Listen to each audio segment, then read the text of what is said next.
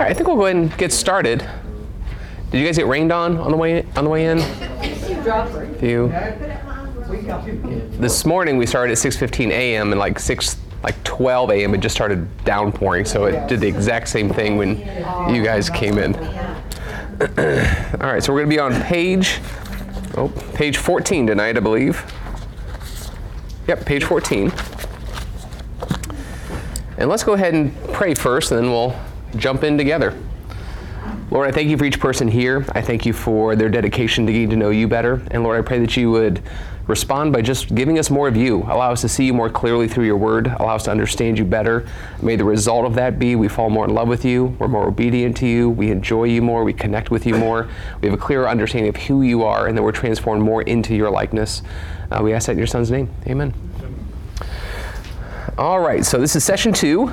We're doing humanity of Christ, incarnation, life, and ministry. Uh, so that's a lot.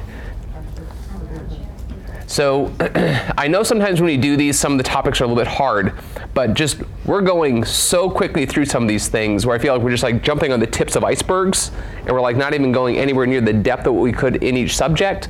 Uh, and that's intentional so we can get through more stuff. Uh, but maybe there'll be a day when we go back and jump on the one iceberg and just kind of dig down, just spend some real time looking deeper. Uh, but it still has felt deep enough, hasn't it? I mean, we're I feel like we're plumbing pretty deep, um, but sometimes we'll jump through stuff that I wish we had more time to do. Uh, starting in this one, we just have to start with that first blue statement there near the top. Jesus in the incarnation was conceived by the Holy Spirit, and he was born of a virgin.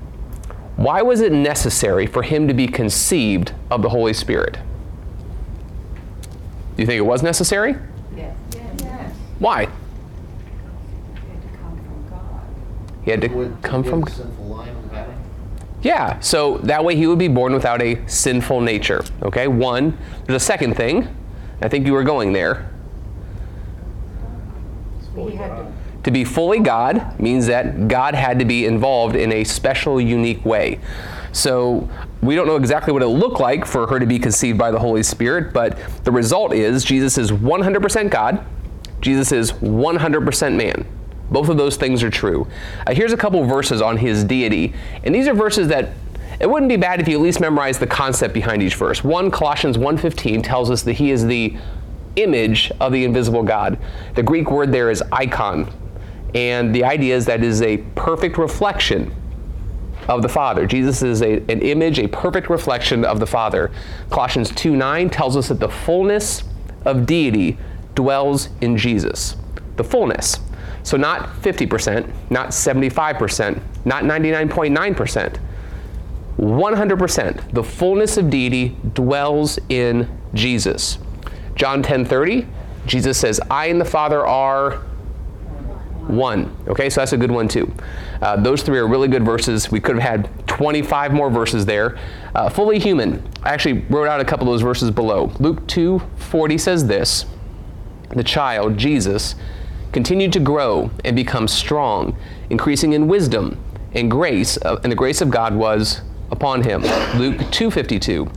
And Jesus kept increasing in wisdom and stature and in favor with God and men. I mean, he was human. He actually grew up. He was at one point a baby. Jesus was a toddler. Isn't that weird? Uh, he was a teenager. He was a full grown adult. Like he went through the process of puberty, just like we all did. Like he did all that. So, ex- yes. may I go back real quick? I- Yeah. Wondered if you were going to say anything about um, conceived, or, and born of a virgin. Why did it need to be, why did she need to be a virgin? Why did Mary need to be a virgin? Is the question. Is that dumb question? What's the answer? No, I don't, it's a good question. There's no question that he was fully God. Good. Yeah, I, that's a good answer, Bobby Joe, because I didn't have one. I think that that removes the question of who the father is. Like the fact that there, she's never been with a man means like never been with one. That sets it up for that to happen. I mean, I think that that's that's good. I didn't have an answer to that, Bobby Joe. Thank you. Um, so in those verses, we said he's 100% God, right? So he knows everything. But yet in those verses it says that Jesus grew in wisdom. Can somebody explain that to me? Like, what does that mean? How did an all knowing being grow in wisdom? He had to put aside some of his attributes Okay? that that being fully deity would, would bring with it. Because you can't increase in wisdom. God can't increase in wisdom. Okay? Right. So in order to increase in wisdom, the part of him that was fully God had to be suppressed, set aside, Okay? so he could increase in wisdom. So, one answer is that he set aside his omniscience and his wisdom to be in a position to gain. Any other thoughts? Maybe it was the man part of him that was growing in wisdom. Hmm. It's like, so that he could understand what it was like to be human. Yeah. So, the God part of him wasn't increasing in wisdom, but like it or not, Jesus, until he was old enough, never put his own socks on. And then there was a day when he put his own socks on, and it was an experience he had never had before. The first time he shaved, if he shaved, um, if, if they shaved, I don't know. But the first time he did that, it was the first time he did that. So there was a growth in experience, and wisdom is like the use of knowledge. It's not like he didn't know what shaving was. It's not like he didn't understand it better than you, me, and the rest of the universe combined, but he just hadn't done it before. You know what I mean? So there, there is this increase in experience, which causes also an increase in wisdom. All right, let's go to those quotes there. Grudem has a quote that says, The fact that Jesus had a human body, just like our human bodies, is seen in many passages of Scripture. He was born just like all human babies are born. He grew through childhood to adulthood, just like all other children grow. And there's those verses again. And he grew and became strong, filled with wisdom, and fa- the favor of God was upon him.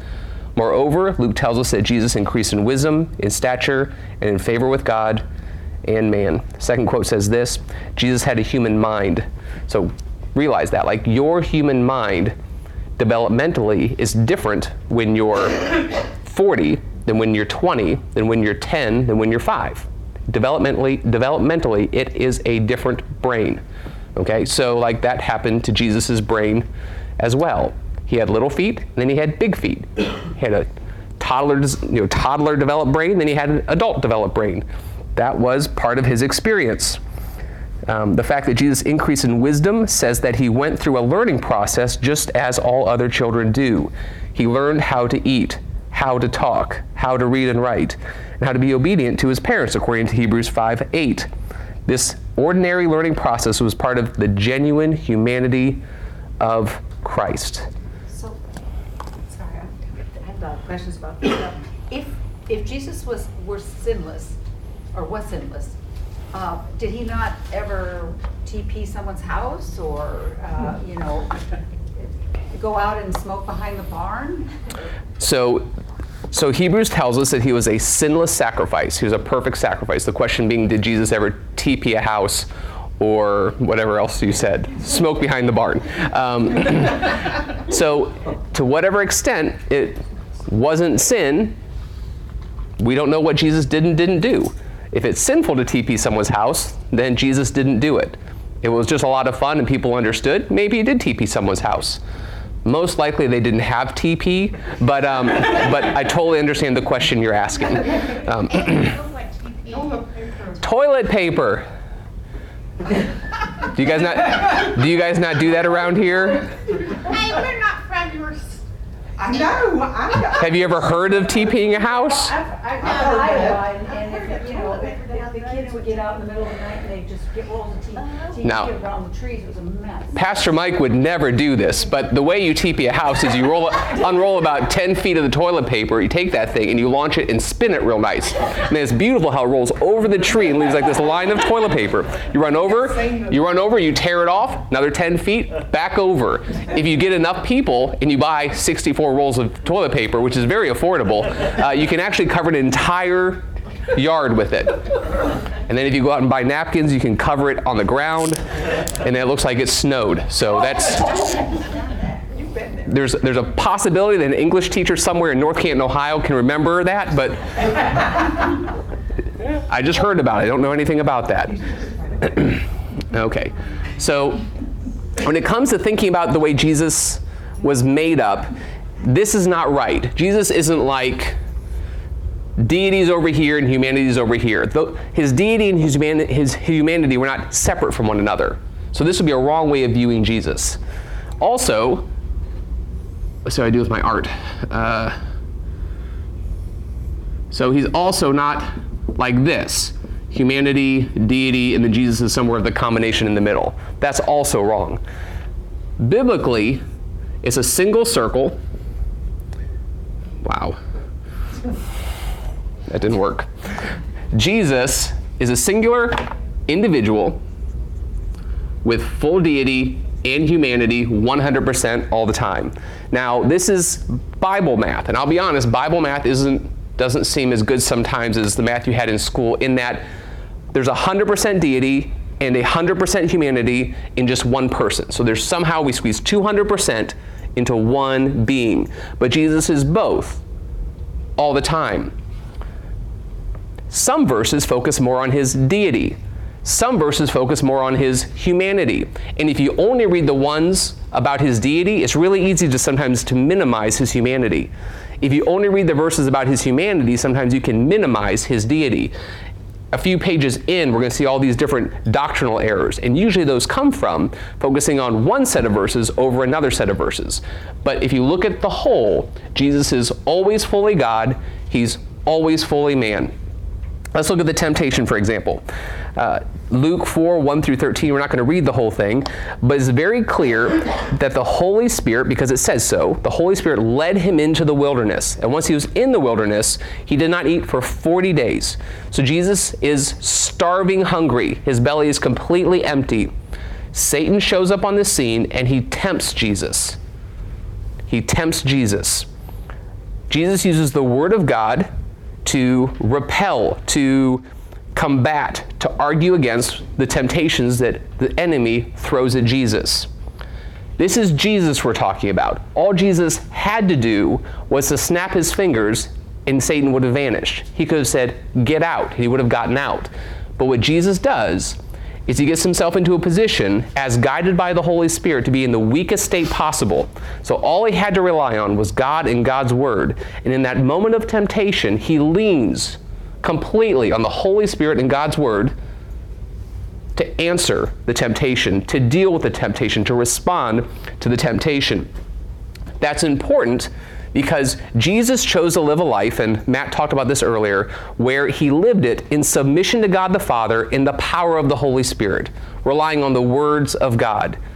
He didn't have to do that. He himself was still fully God. But the Bible is very clear he lived out of the power of the Holy Spirit, led by the Holy Spirit.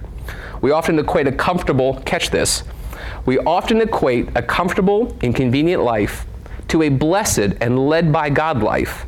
Often we see the opposite is actually true in the life of Jesus and his followers. A life on the front lines often consists of struggle, temptation, and pushback. So, by watching the life of Jesus, Jesus had no sin, right? He did not sin. So the hard things in his life were not because he sinned, because he didn't sin. The hard things in his life were not because he didn't follow God's leading. He always followed the leading of the Holy Spirit. Sometimes I think we get confused. We think comfort, convenience, and temporary happiness are the things that God has for us. But if you look even at just the temptation, he was led into the wilderness. It doesn't say he was led to a bed and breakfast, right? He was led into the wilderness. So for 40 nights and 40 days, he was not sleeping on a Serta mattress, okay? Like he was not. He didn't eat for those for those days. There was nothing convenient about the situation. His only he probably wasn't experiencing happiness like you and I would by getting ourselves a bowl of ice cream. Isn't that kind of that's happiness, right? Like a bowl of ice cream feels really good for about 10 minutes. So he didn't get any of those things, all right? But there's something in us that longs for those. I think what longs for those is the fact that we're kind of we've kind of misconstrued some things. So God hasn't designed us so much for comfort, convenience, and happiness as much as He's designed us for joy. He's designed us for contentment. What's the top one? An idea? And peace. So that's what we're designed for. And He's given us this longing for peace, contentment, and joy in our life. But sometimes we get confused and we start looking for comfort instead of peace. Sometimes we get confused and we start looking for convenience instead of contentment. And all the time we get confused between ongoing, enduring joy in who we have in Jesus to the happiness that the little things in life that may or may not be honoring to Him provide for us in the moment. So, as you look at the life of Jesus, Jesus lives this kind of life a peace, contentment, joy life. But it's hard, and there's struggle, and people don't treat him very well. From the beginning to the end of his ministry, not treated so great. But, like, he had these things. Jesus wasn't so concerned with these. If you and I looked at our checkbooks, if we looked at our schedules and how we use our time, if we looked at our relationships, if we looked at what we're investing into, if we looked at our the values that we live by, which column would you tend to land in? I mean, every single commercial on TV is telling you you need to get in this column. Jesus, by example, is saying you need to be in this column. All right? This is just something for us to be thinking about. Uh, as we look at the life of Jesus, this is what always convicts me. Okay? Jesus didn't miss out on these things because he kept sinning. This just wasn't what he was about. But, so there's like a church in, in Texas that has like 24,000 members. I'm not going to tell you his name. But, well, his last name might be Osteen, but I'm not going to tell you his first name. Uh, like, he built an entire church on preaching this. Yeah. I mean, preaching this. Like, this means you have a lack of faith. Did Jesus have a lack of faith? Now, he was pretty good in that category, right? So, even being led by the Holy Spirit, having full faith in God the Father, peace, contentment, and joy was his path, not comfort, convenience, and happiness. Okay? God might give us these things sometimes, but these do not even come close to comparing with these things. These are better, far better. It's just sometimes we don't like to believe that because the world tells us the opposite all the time. At the top of page 15, it says, The Lord leads us into places where we often need Him more than ever. Okay? We often are stuck in places, taken into places where our dependency on Him grows. We see that in Jesus' life.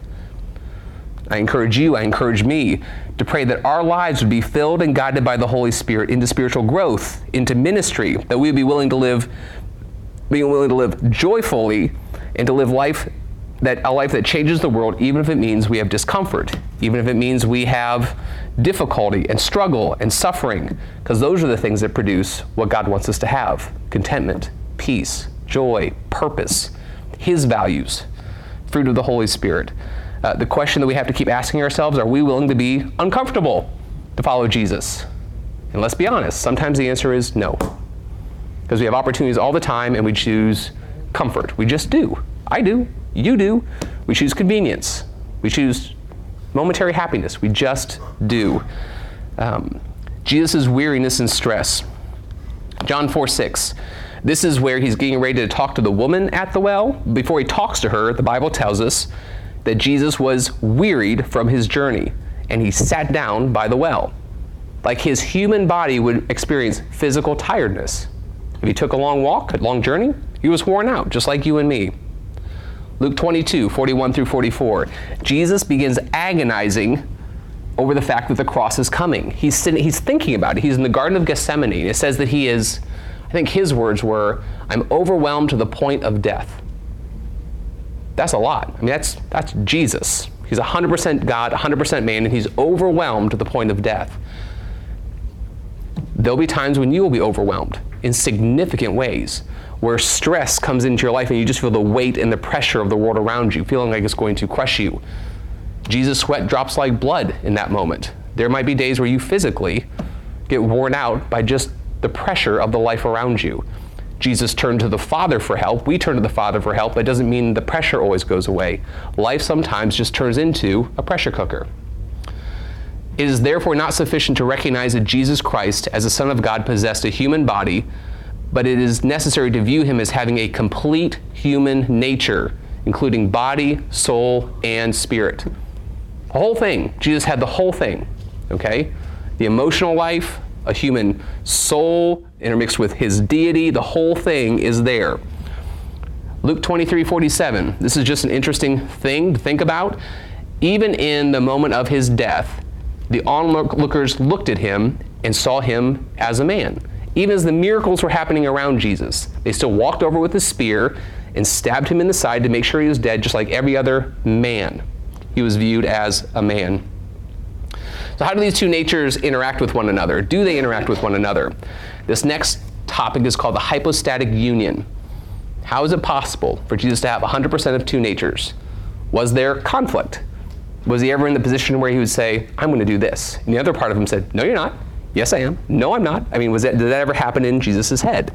Was there ever that level of confusion? Was there schizophrenia?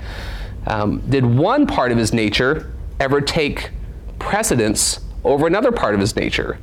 Was he ever less than fully God or less than fully man for a moment, moment in time? Okay? The hypostatic nature would say, no. No. I would argue you and I are much more conflicted than Jesus ever was. Because within you, you've been given a new, you're a new creation, you've been given a new nature, the Holy Spirit, but you still have the sinful nature inside of you. So within you and I, Romans 7 talks about this, is sometimes we want to do something and we just don't do it. And the things that we don't want to do, we just keep doing those things. So within you and I, the Bible says that there's a war being waged within us. Within our members, within our mind, within our heart, there's a war being waged. Jesus didn't have that war. He didn't have that war. So we said before, Jesus was born without a sinful nature. So we're leading to this question. No one's asked it yet. Every other group has asked it up to this point, so I'm surprised you haven't. if Jesus was 100% man, did Jesus have the ability or propensity to choose sin?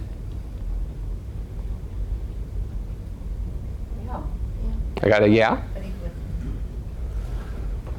Well, let's, let's, Ability, but he, he never did. okay. So, so the question is, could could he have sinned?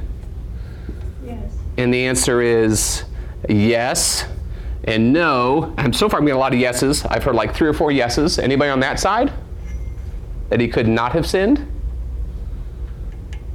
So he's 100% deity too. Could his, because, and it's, it's not like deity and humanity, it's deity and humanity. Like there was no point where he was just functioning out of his human nature. So the fact that he's human and deity at the same time, No, then he couldn't. oh, did you change your vote? Yep. Did you change your vote? It'd have to be no because he couldn't. Well, what I meant when I said yes was that he could have changed things, but he didn't. Didn't. Oh, I mean, Because change the his order of events to save himself. He could have, but Okay. he didn't. That's not really the sin. Yeah, yeah. So yeah, so he so so history was at his fingertips, but the question is sin. If he could have, he would have. If he could have sinned, he would have sinned. Interesting. All right. I like that. If he could have, he would have. What makes you say that? The sinful nature. I mean, if it's there, and you're, if you have a sinful nature, you're going to sin. So you have a sinful nature, you're going to sin. But he doesn't have a sinful nature. Now Adam didn't have a sinful nature. How did he do? He sinned, right? So Adam didn't have a sinful nature, but he chose to sin. But he also wasn't. He was just A human. He was just a human. 100% human. he wasn't, Okay, so I've got. All right, so I've got some yeses and I've got some nos. How, for him, it wouldn't be sin? It wouldn't be sin. If he broke his own holy standard, It- it- They're all products of his creation. So I mean, uh, it it just, that's, that's paradoxical. It wouldn't be sin. okay? Okay? So you're going from a philosophical point of view. I'm going to kick back a little bit with a biblical point of view that if he like set a holy standard, clarified maybe say in the Old Testament like do not steal, and then he knocked a guy over and ran away with his loaf of bread, who's that standard for? well, I think it's a moral set standard guided and designed from his own character and nature. So he would have to go against his nature to sin, right? Would his ways being above our ways supersede that? he was God. He cannot In- go against his nature. in areas where he hasn't clearly communicated, then we would have to say, well, I don't understand what you're doing, but clearly if you did it, it's not sin. In places where he clearly revealed his standard and then he clearly broke it, so I'm saying like actual sin. Like he, No. like, like, like that's, that's the discussion. I see what you're saying. Philosophically is, is a good point, but I'm just saying straight up sin. I I was always taught that, no. that when Jesus went to the cross, it was his choice. Okay. At any point along the way, he could have, he could have bailed. So at any point along the way, Jesus could have bailed from the cross. Who else was taught that? I've never, I've honestly never heard that taught out loud before. Rex O'Farrell's a book, he chose the nails. He chose the nails, okay? Yeah, that, the plan. So we would say, and we talked about this last week.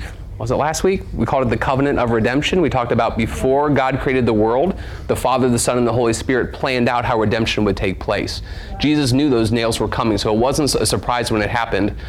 So I guess I would say that that decision was made in eternity past, not in the Garden of Gethsemane. Though in the Garden of Gethsemane, you saw Jesus lamenting the fact that the pain was coming and separation from the Father was imminent.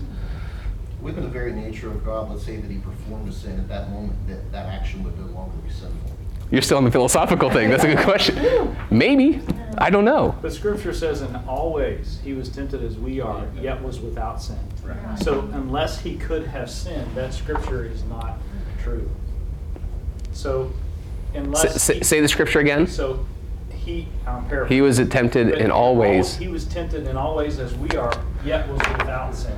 Okay. So if there was no ability to sin, then that scripture cannot be true.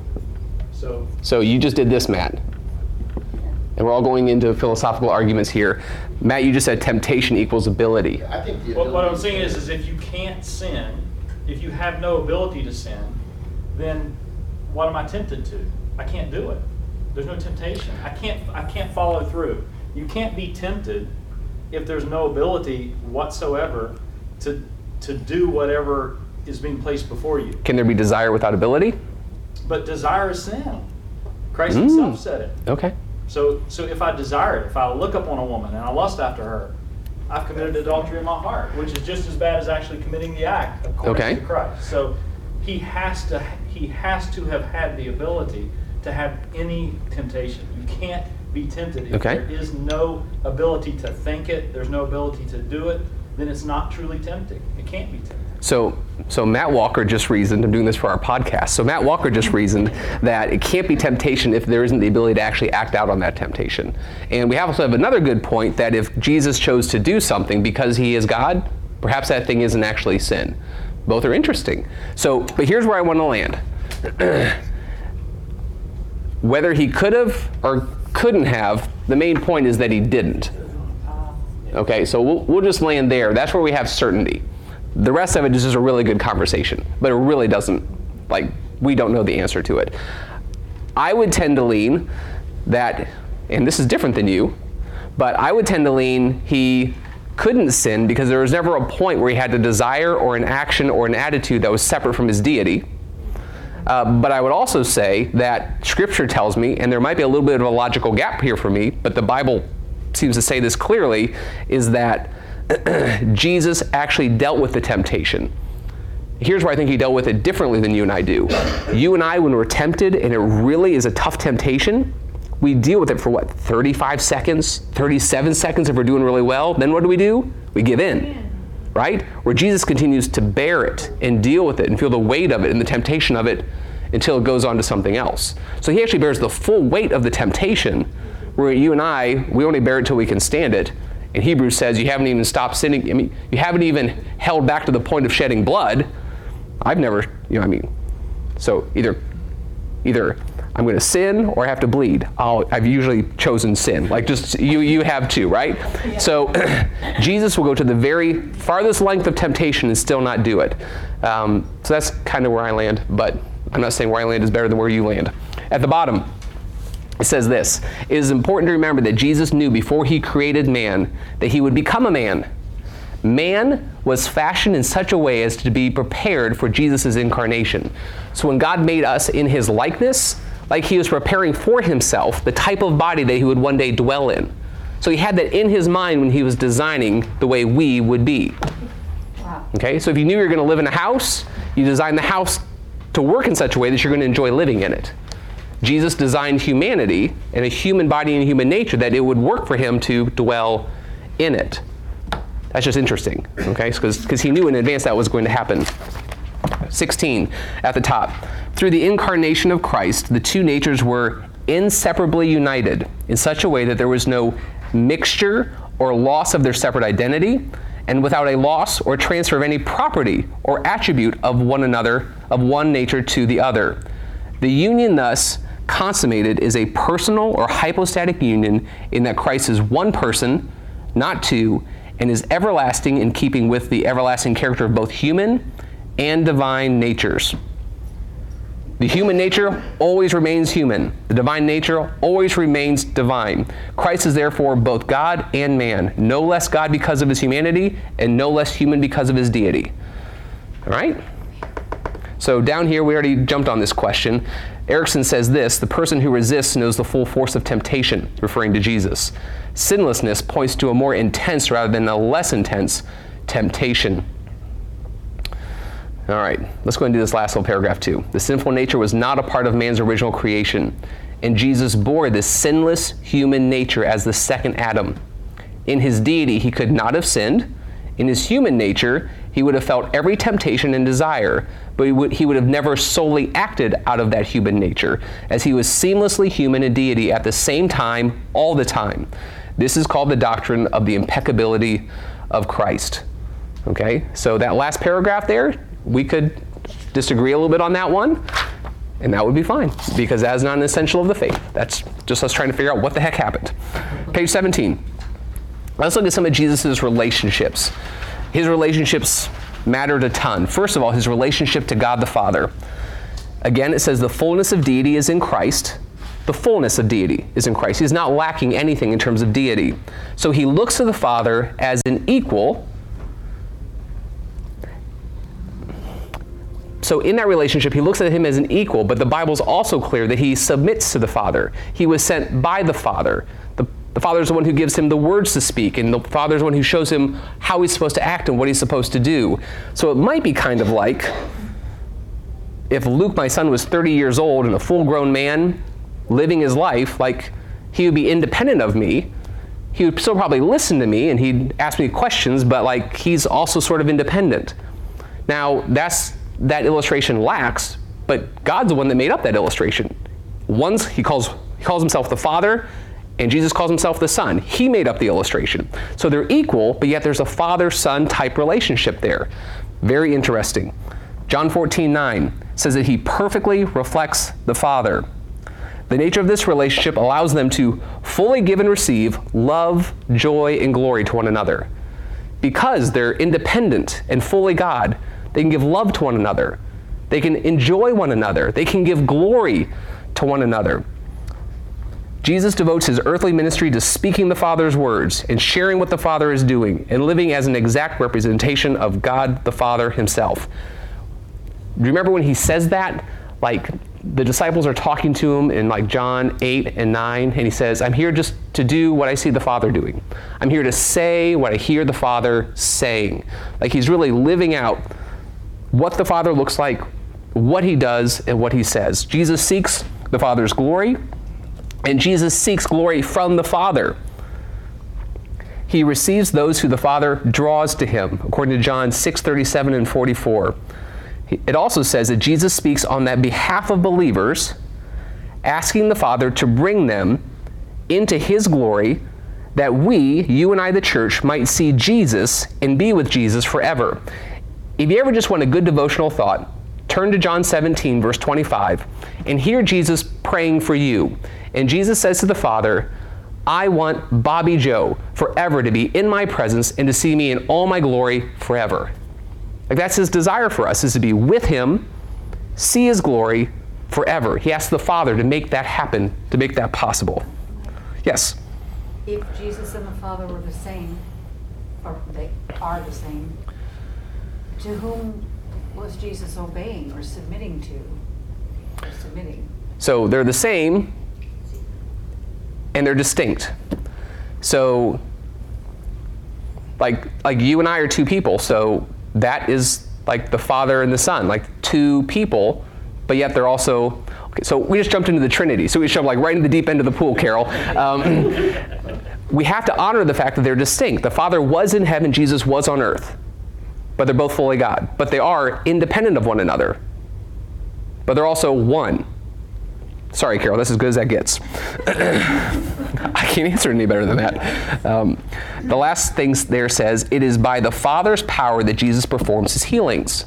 So again, we see Jesus being led by the Holy Spirit. We see Jesus being empowered by the Holy Spirit. We see him healing by the power of God the Father. Jesus, in and of himself, has the power to do all those things. But he chooses to live life in submission. He chooses to live life in reliance on the Holy Spirit and in reliance on the Father. Does that sound familiar? That's how you live your life. So Jesus lived his life in a way that he can relate to what it's like to be you and me.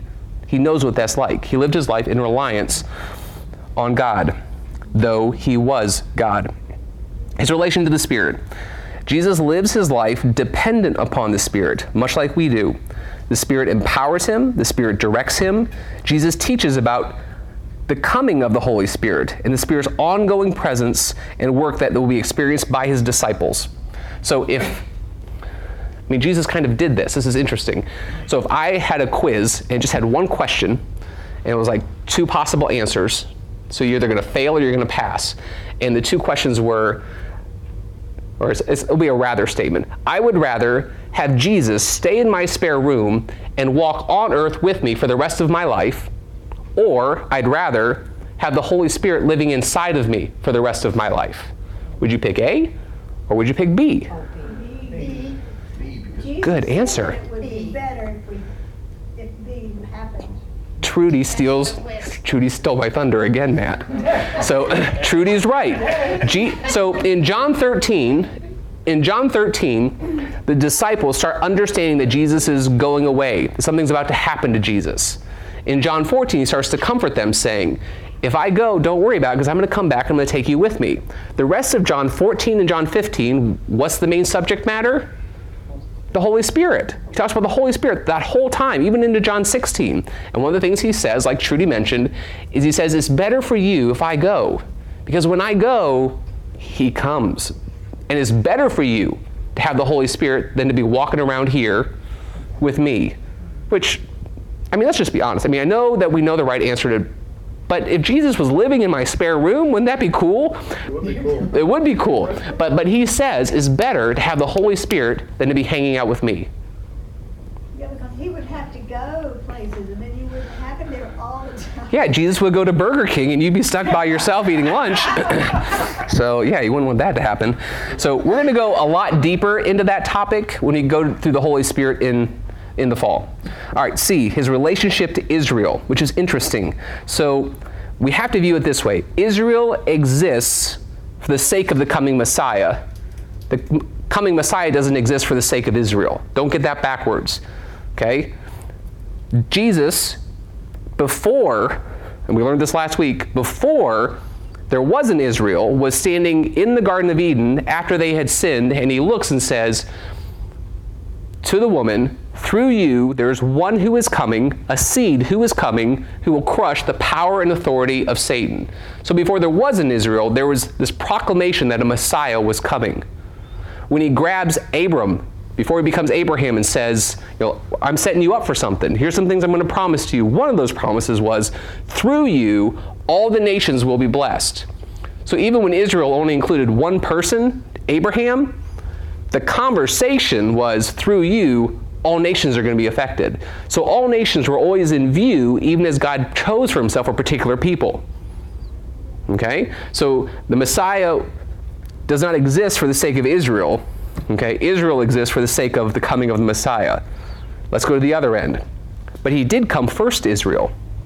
He did come first to Israel. And in their rejection, then he sends his disciples to all nations. So Israel is not the center of everything, but they do have some significance. I don't want us to overstate it, and I don't want us to understate it. Um, and there is still also a day when the Bible says, Romans 11, 24 through 26, and we know when the Bible speaks to the future that we may understand it and might get it right, or we might be a little off. Like when they were waiting for Jesus, the Messiah, to show up, a lot of them missed it because it's hard to understand when the Bible speaks of the future. How much is figurative? How much is literal? That's hard. But in Romans 11, it talks about a day when ethnic Israel, when a lot of ethnic Israel returns to Jesus. They've rejected him for now, for a period of time, but then there's a day coming when they will turn to Jesus in great numbers. There'll be like a, a Jewish revival of some sort. Okay, so that day is still coming. So Israel isn't the centerpiece, but they do have significance. So I just want us to have that balance because I've watched churches get out of balance with that. The bottom. And we've talked about this a little bit already. Jesus' relationship to the nations. Jesus is the long awaited seed of the woman from Genesis 3. Jesus is the fulfillment of the promise made to Abraham, to Isaac, to Jacob, to Joshua, to David. Like, I could list 40 verses here where he talks about this. That to the nations. Luke 2:32 is interesting. You remember Simeon? Simeon is this guy that showed up in the temple when Jesus was brought to the temple as, a, as an infant. And it's like God had kept him alive to give him the chance to see Jesus. And it just warmed his heart to see Jesus. Like he held on to Jesus. And when he described Jesus, he said this Jesus, the light to the Gentiles and the glory of Israel. So you see both components there. Through Jesus, the light of the gospel would be made known to all nations. But he also says there, this is the glory of Israel. Israel was for this. God protected a people that through this people, Jesus would come. He is the glory, the crowning achievement of the people of Israel. So from the beginning, the nations were in view.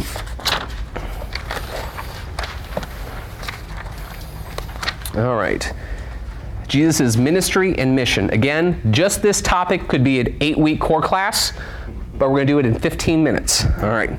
So Jesus was sent by the Father. John 3:16, for God so loved the world that he sent his only son. John 4:34, Jesus said, "My food is to do the will of him who sent me and to accomplish his work." John 6:38, for I have come down from heaven not to do my will, but the will of him who sent me. And there's multiple other verses that say the exact same thing. I didn't even list 2021. Like, and I just looked at John. So I just, just looked at one gospel. I didn't even list all the verses from that one gospel. Jesus has been sent. He's a sent one. The Father sent him into the world. Don't you think John 6:38 almost implies that his will would be different from the Father's?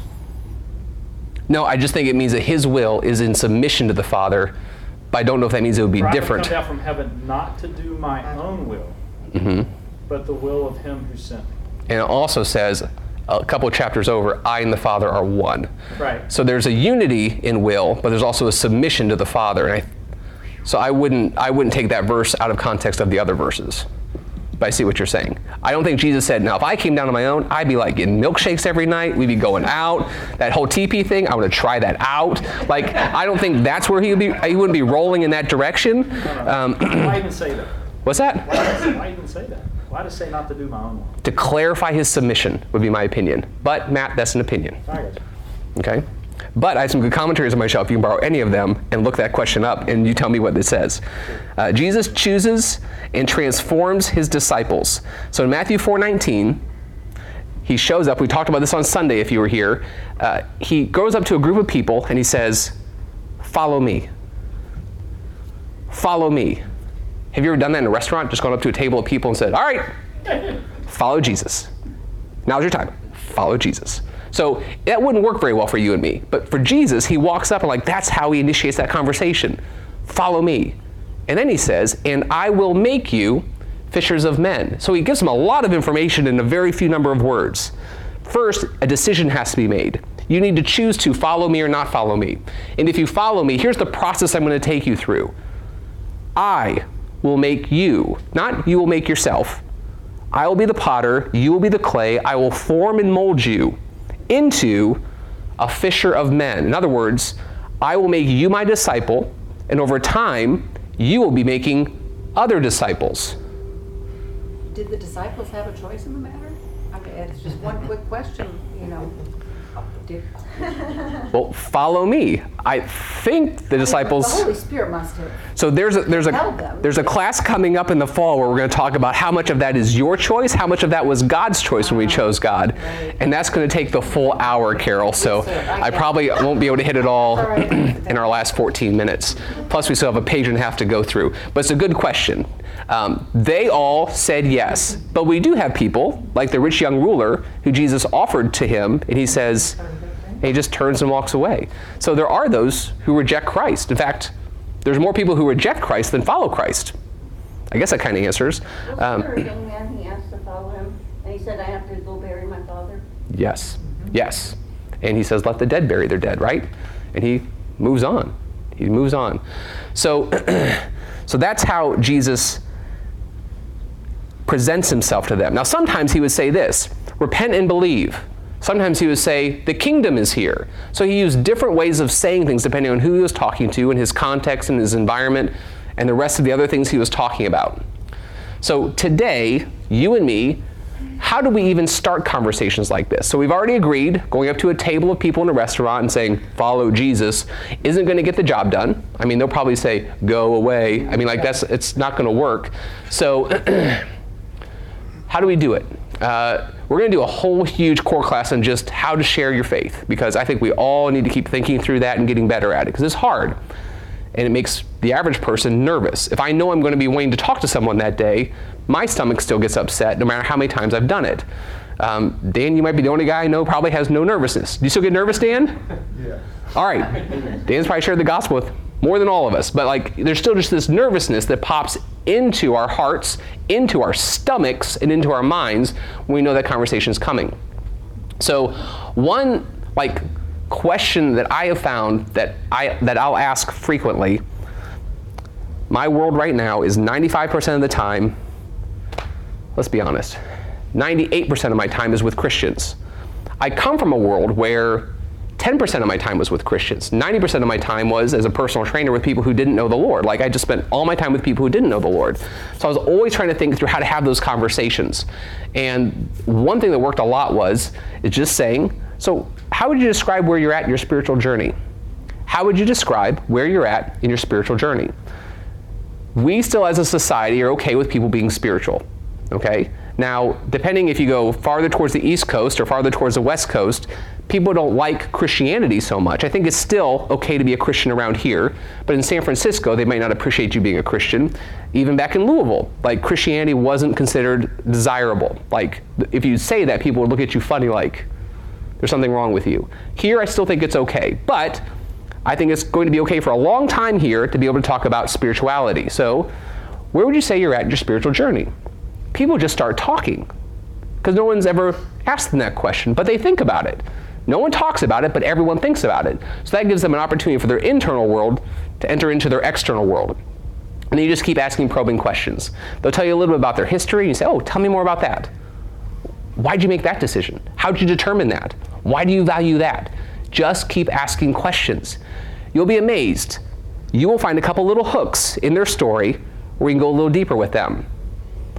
Even if you can't get to a point where you feel comfortable sharing your faith, this always happens. If you ask questions long enough, eventually they look at you and say, Well, tell me about your spiritual journey. Why do you care about this? Now, you don't get many softballs pitched to you in life. When you do, you swing, right? You better swing at that ball. So, so that gives you an opportunity over and over again in your life just to share a little bit about what God's done in your life. Now you've started a conversation that will continue, and you're not even one that will have to keep it continued. Like they will want to keep asking you questions. It'll be appropriate for you to ask them questions. So use that. Okay, just that's a good one. Just tell me where you're at in your spiritual journey, and just see where it goes. Okay, I believe when we open up those types of conversations, God likes to work in those moments and help guide them. All right, so that will probably work better than what Jesus did there. You can try to follow Jesus, follow Jesus. And I want you to tell me how that goes. Okay? And then we'll, we'll talk about that.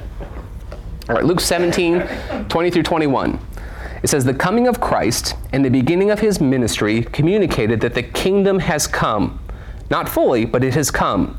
The disciples in the church spread the knowledge of Christ, and more and more hearts will live under the rule and reign of Jesus in an ever growing kingdom. So,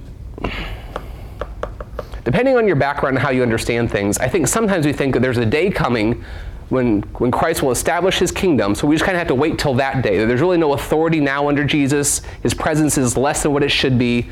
But that's not what Jesus says here. There is something in the future for us. It looks like Jesus is going to have a personal reign here for a thousand years, but right now we're not lacking anything. Jesus is very clear the kingdom has come. He says, All power in heaven and on earth is mine. I've got it all. Nothing has authority over me. So When it comes to a kingdom and authority and power, Jesus has got it all. And he also says, wherever you go, I'm going to go there with you. So his power is supreme and his presence is always available in here. So if we have those two things, there's nothing lacking. We're not waiting for a better day or some consummation to be able to share the gospel and live life fully in his kingdom. Okay, like his kingdom is here and he's the Lord over it, so it's powerful. So being a part of the advancement of the kingdom is exciting because Jesus is the one advancing his kingdom through you and me. And he's with us every step of the way. It's exciting. So you have to wait for something awesome. You're a part of something awesome. The kingdom is here. Jesus declared it, and Jesus rules and reigns over it. Jesus' method of discipleship. So we, see, we saw him go really deep with three disciples Peter, James, and John. He just pull aside sometimes and go really deep with those three.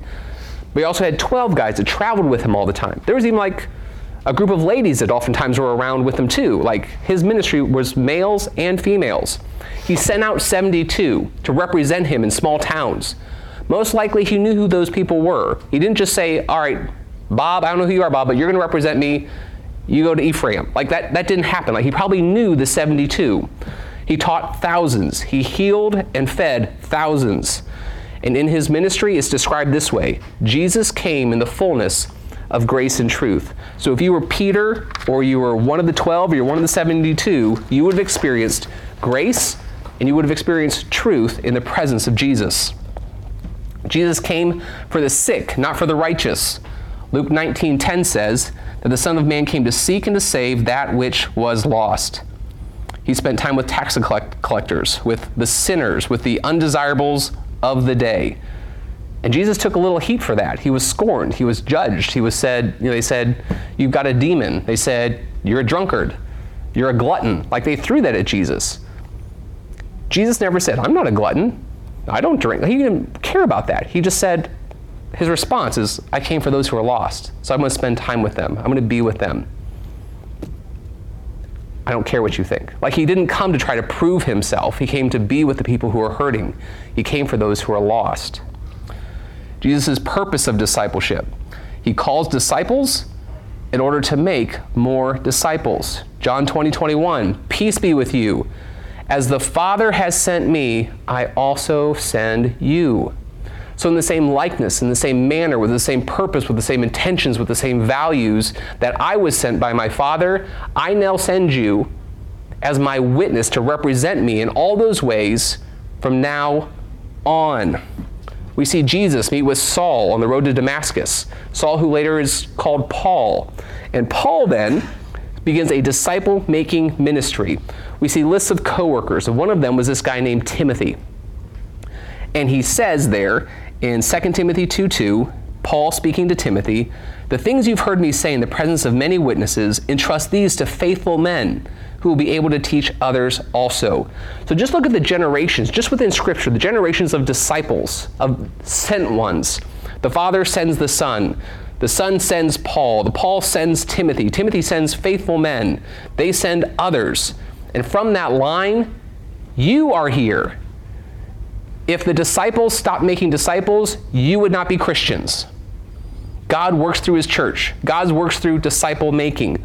Beautiful are the feet of those who bring good news. There are feet involved in salvation.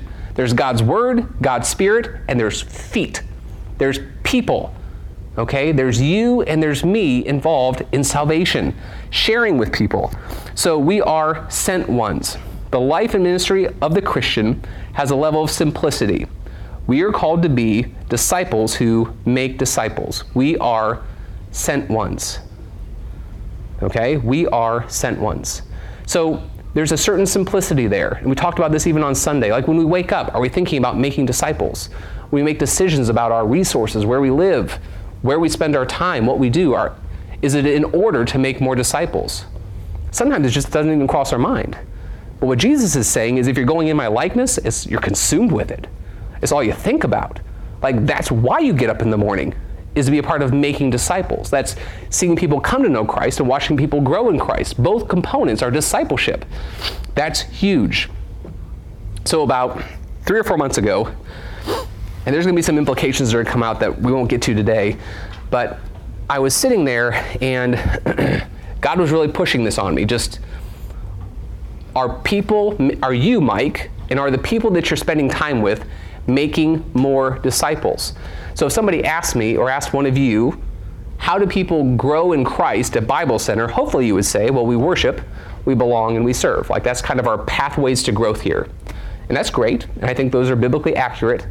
But if that's what we're if we're putting people in the front of the funnel, my question in my head was what's popping out the back of the funnel? Does that make sense? If we're saying this is how we disciple and this is our pathway, what's popping out the other side? Is it people obsessed with making disciples? And I just had to sit there honestly and just say, I don't know if I would say that's what we're producing. So, how do we get better? Fix that problem for me. How do we get better? How do we become a church where we are becoming people who make more disciples like Jesus has called us to? What do you think? Need to be more open about who we are and what we believe in, in, in normal ways. Hmm. Uh, I, I think of um, somebody asking me, how was your weekend? I said, well, I saw a great, we saw a great movie, we went to a restaurant, so I visited friends up in what, but how, why in the world don't I include in that? We had a great um, worship service at church. The, the message was on forgiveness and it was really, you know, convicting. It was to start the conversation. That's good. But we leave that part Hmm. out. We don't mention anything about church. Good. If we're not, if we're weird about it, it's, hmm. it's gonna seem weird to other people. That's a good point. So Carol said we have to be more open with just our spiritual aspect of our life. And if we act like it's weird, that's a good point. If we act like it's weird and taboo, then you better believe people who aren't Christians are going to just assume it is taboo. So we have to make it not taboo. We have to make it normal. What else? How do we as a church start seeing disciples who make disciples? How do we become those people? We need to ask ourselves why we want to grow and learn. Hmm. Is it just for our personal reasons? You know, Hmm. if I know everything in the Bible and understand everything God wanted, it doesn't do any good if I don't share it. That's good. So we got to make sure we're coming to these core classes to learn. but Mhm. We have to share that. So the question isn't just should we learn, but what do we do with what we learn? So there's like has to be like so what you're saying is if there's an inflow, we have to consider there needs to be an outflow. And that's what like have you ever hung out around a pond that's stagnant? Like maybe some water goes into it but nothing comes out of it? You're not going to swim in that thing, are you? It becomes stagnant and stinky and stuff grows in it. Like you don't want that. But or a person, you keep pumping calories into the person, but the person doesn't go anywhere or move anywhere. All right, that's also a bad situation. You know what I mean? So you, you don't want either of those circumstances, but it's really easy as Christians to to do that. So we have to think of ourselves more as um, as a flowing river than a dam. Like that's maybe an illustration. So Not a very good one. Pursuit. Good point. So we're not disciples for the sake of our brains. Pose- I just knew what he was. He said it's not an academic pursuit only, which is totally right. And that's what it says in the Great Commission. We're called to um, we're called to make disciples partly by teaching others to obey what I've commanded. So it's not just to know what I've commanded, but it's to actually do what I've commanded. And even in the Great Commission itself, the imperative there is make disciples. So if we don't buy into making disciples, we're not even doing what we've been commanded to do. Like we've like step 1, we're still stuck on step 1 of being a faithful disciple of Jesus. We, we have a tendency to be this secret society of the saints. Mm-hmm. And other people can't, can't come in. and- Yeah. and- Yeah. We have a tendency to become a secret society of saints. That's very true. We, Some of it be maybe too much reliance on our, our own abilities. What I mean is, as I enter, uh, encounter uh, things in my life, even I try to think, well, how can I overcome this, and, and maybe forget that I have help that can overcome it through me. that's a good point. Sometimes we try to do it. I'm repeating you for the sake of the, the podcast. Uh, sometimes we do it just kind of out of our own power, and we forget that we have the power of the Holy Spirit to rely upon. Sometimes, and I've found this s- multiple times in my life, sometimes you just have to start talking. Like that, if you just ask that first question, you'd be amazed how the Holy Spirit just jumps in and takes over. It's like sometimes He wants you to, to start it, and He'll take over it. He doesn't tell you how the conversation is going to go. Like you can never visualize exactly how this is going to work out. You can't. But you can trust that He's going to be with you through the process and give you words and give you wisdom and give you insight. And whatever He wants to accomplish in that moment is what He will accomplish. And if somebody says, no thanks, they're not rejecting you. You weren't presenting yourself. It's not follow me, it's follow Jesus. He's the one that's people choose to follow or choose not to follow. Any other quick thoughts? Those are good ones. I found it helpful to ask, ask people, how, how you doing? How's your day going? I mean, this person who's checking you out at Mhm. Panera, she's got a name tag on, Amy, you know, hey, Amy, how's your day? Hmm. And every once in a while, it's like, oh, it's awful. Hmm. I, you know, I can say, well, do you mind if I say a prayer for you? And, Hmm. I mean, finish the transaction and don't get weird about it, but at least it's a start. That's good. So, genuinely caring for people throughout your day as you're interacting with people, build relationships with the people you see frequently. I've heard a rumor that you, Matt Walker, stop at the same place to get a Coke Zero all the time. And you know all those people by name, don't you? Like you actually have a relationship with them. So it's taking advantage of those relationships and intentionally having one. Like I think he's told me before, yeah, she broke up with her with her boyfriend, and like like Matt actually knows those things about the individuals in that in that convenience store. I think that's wonderful because that gives him opportunities to like speak hope Absolutely. and to help out. So, um, so yeah, I just think it's something we have to move from the back of our mind to the front of our mind. I totally agree. We don't. We have to start, stop thinking about. I don't know if I can do this. No, you can't. It's God who does it through you. So the answer is no, you can't. It's you can't. So you, you just get started and see what God does, and you'd be amazed how He shows up. He's promised His power. He's promised His presence. Let's pray. Father, I thank you so much that there are disciples sitting here in this room.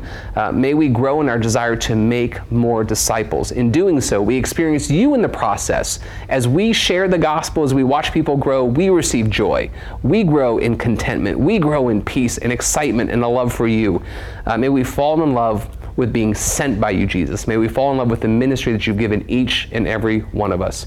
In Christ's name, amen. Thank you all for coming.